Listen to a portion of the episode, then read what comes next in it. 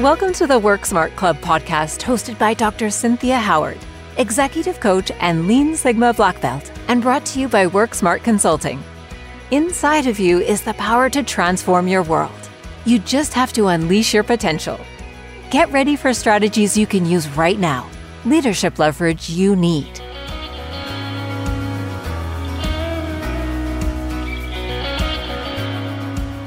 Flow is one of those terms that really sounds good, doesn't it? It sounds easy too. Some people think of flow as being in the zone or some kind of Zen state. And some of that may be a little true, but there's confusion around flow. And I want to clear that up because it is a power state of mind and one you want to learn to access. On this podcast, I talk about how leaders can leverage their experiences, their emotions, their mindset in order to have greater influence. And in this episode, I want to talk about leveraging your state of mind.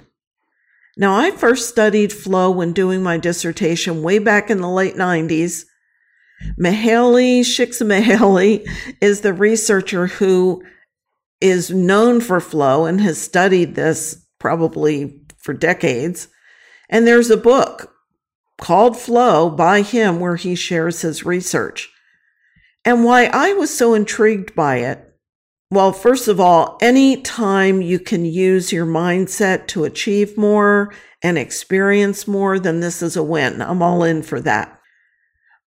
I've collect classic cars in my life over the years and getting into flow is a lot like adding in some high performance add-ons like a high performance carburetor to juice the engine. So I feel like my purpose, my God given purpose is to be the best I can be and to help others and organizations achieve this as well. So understanding flow came as a natural for me. So let's define it. The most basic definition of flow is that it's a mental state in which you're immersed in an activity, like golfers, for example, musicians, surfers. But what I learned is that flow is not limited to those types of activities. So when you're immersed in an activity, you will lose awareness of time. And that can happen at work also. In fact, one of the stories that stood out in the researcher's book was when he talked about the man on the assembly line that achieved a flow state. And here he was doing the same thing over and over again. So, what I wanted to understand is how do we get into this state on purpose? Even when we're not engaged in such idyllic pursuits like golf or music or surfing. So the good news is, is flow is a state of mind that occurs naturally and we can cycle in and out of it. You've probably been lost in the moment and caught up in an activity, losing track of time with no interest in food, taking a break, or anything else. It's an effortless way of being. So many years ago, I created what I call the resilience pyramid and has five levels of resilience. And the top level is flow. Because after working with hundreds and hundreds of people, I saw a pattern and I recognized that flow was a desired end state for people that successfully navigated stress, pressure, and were able to develop that resilience. So, how do you know that you're experiencing flow? Here's a few conditions that I want to go over. And just so you know, you do not need to experience every single one on this list to be in flow. Let me just go through the list. First, you have to clearly know what it is you want to achieve. You need to be able to concentrate for a sustained period of time. And what's interesting is when you can get into flow, that concentration actually improves. But you have to at least be able to engage in a serious concentration in order to strengthen it. You become less self conscious, time passes quickly, but you also need the ability to get some kind of feedback. So, this helps you gauge how you're doing. So, if you're playing music You can listen. How does it sound? Surfing, that's pretty easy. Do you ride the wave or do you fall off your board? I mean, in golf, the same thing. People have videos taken of themselves, but you need to have some kind of feedback that's either internal or from an external person. And you want to balance your ability with the challenge. You don't want to be bored, which is when your skill level far exceeds the challenge that you're facing. And you also don't want to develop anxiety, which means that you your skills aren't as developed as the challenge requires and there's a lot of anxiety around that can I do this? There has to be a sense of personal control over the situation and this may relate in some ways to having an optimistic mindset because people that are pessimistic, they feel like the control is all out there in the environment, whereas optimists recognize they have the control internally. And you want a feeling that what you're doing is meaningful, it's rewarding. And this part is really, really important. This is what the man on the assembly line did. He felt like his job was meaningful, not just for himself in terms of earning a paycheck, paying for his family, helping him achieve some of the goals that he had in his life, but he connected with the end user of the product. He knew that his role on that line was producing a product that made a difference to people in their lives, and this mattered to him. So you also know when you're in flow, when you lose awareness of your bodily needs. You're not hungry, you're not tired, and you're completely absorbed in the activity itself. So think about a time recently when you may have gotten into flow. And if you can't think of something, this next part is going to be interesting to you because we're going to talk about what are the three main conditions that you want to focus on in order to get into flow. And the first one is goals. Okay. So when you have a clear direction about where you're going, that structure really amps up your motivation. That in turn increases your concentration and the clarity of a goal actually helps you visualize it. Whether or not you're consciously visualizing it or not doesn't matter because there's a natural instinct to think in images. So when you have a clear goal, you can see the end result. So whether that's a personal achievement or a professional one, you really do want to have this clearly defined goal in order to help you get into this flow state. And so flow also requires that you single task. Okay, which is why you want to have clarity around your goals and what the expected outcomes are. Because when people multitask, they don't really have a goal. They have, I just want to get more done. There's that urgency. There's that compulsive doing. And while they may have a goal that they think about indirectly, multitasking is really not goal oriented. It's a compulsive activity. And there is plenty of research that shows now that it actually decreases your effectiveness. It increases errors. People have to redo what they've done over half the time. So it, it ultimately doesn't save you time. And it also exhausts people more than if you single task. So I highly recommend single tasking because mindlessness, which is ultimately what happens with multitasking, it's the opposite of flow. So the second really important element for flow is that balance that I talked about just a minute ago. That's the balance between your perceived skill and the challenge of the task. So if one outweighs the other, you're not going to get into flow. So if you're a golfer and the golf course is really hard, a lot harder than your skill level, you're not going to have a good time and you're probably not going to have flow and it won't be a good experience. So one suggestion would be to break it down. Look at a set of holes. Look at three holes that you can get through where you can get into that flow experience because that's what's going to help create that muscle memory. So if you do have a task, break it into chunks And as you go through each chunk, you're going to be developing that skill level. Because as I mentioned, if your challenge is not hard enough, you'll get bored. And if your challenge is too hard, you'll get anxious. So you definitely want to stretch and step outside your comfort zone, but it's got to be in that sweet spot. And that's when flow is more likely to happen. So the third and really important aspect of flow is being able to get some feedback.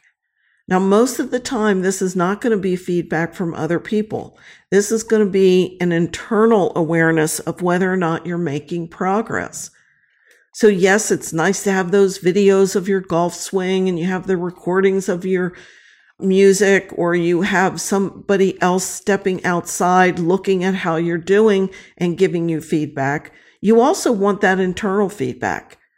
And that's what that assembly line person did. He was able to establish an internal rhythm that let him know when he was on track to exceed his previous goal and do more than he thought.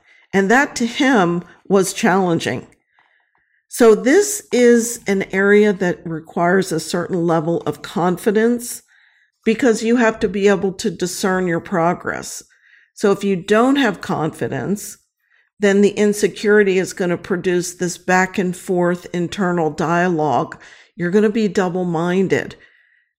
You know, and you might have thoughts like, did I do enough? Will they like it? What is everybody going to think about this? And that anxiety is essentially overthinking, and that will definitely inhibit flow. It also stops you from feeling confident and recognizing where you are at the moment and just how far you've come. So these three basic elements are also elements of success.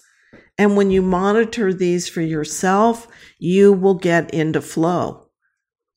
So I encourage you to embrace your goals from this purpose driven mindset because flow will be a natural next step. So I know flow may sound like a luxury when everybody is so busy, but it will help increase your capacity because work will seem effortless when you're in this state of mind.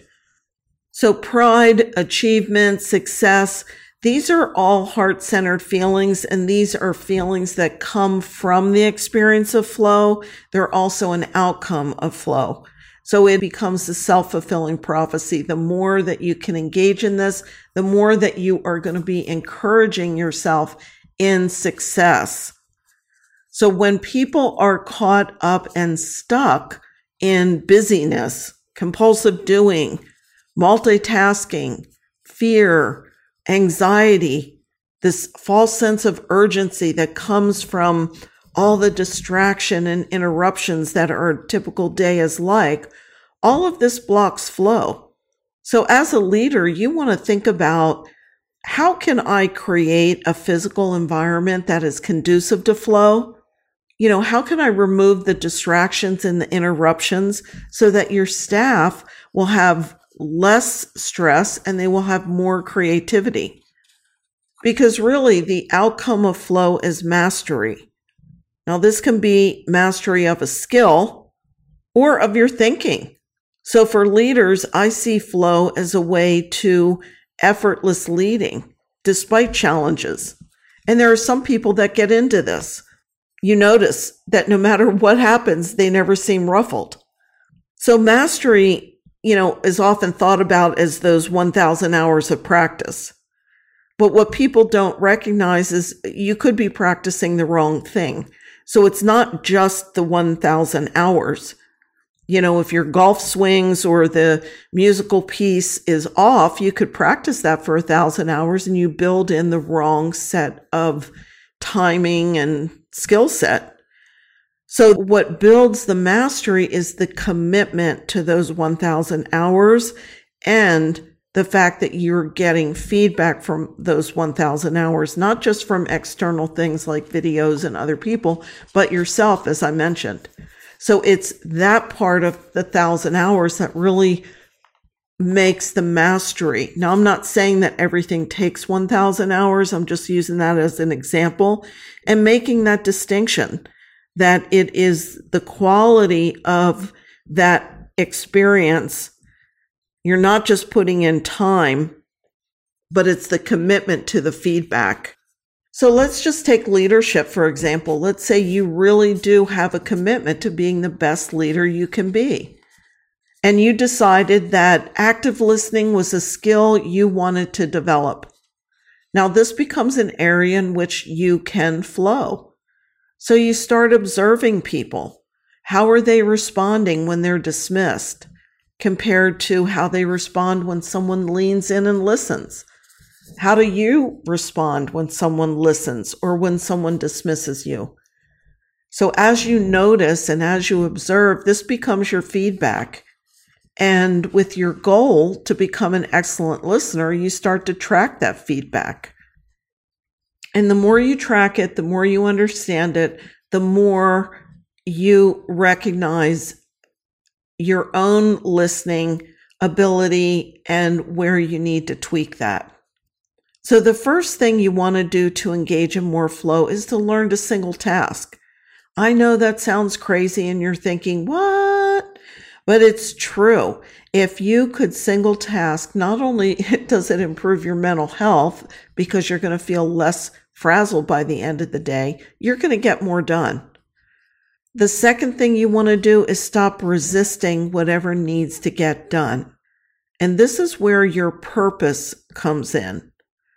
So we all have jobs that we do that are not exactly what we had in mind. But when you have a clear purpose, when you have your why right in front of you, it's easier to do those jobs because you're doing whatever you need to do to accomplish that achievement. So let's say you have a goal to be promoted and you want to go into a high visibility position. And to do that, you know you're going to have to handle conflict.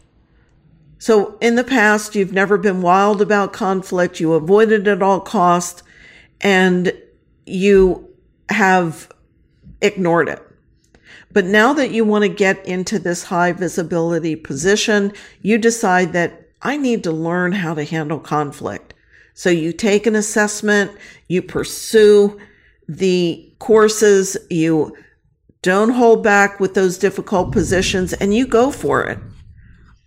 You practice because that is your goal.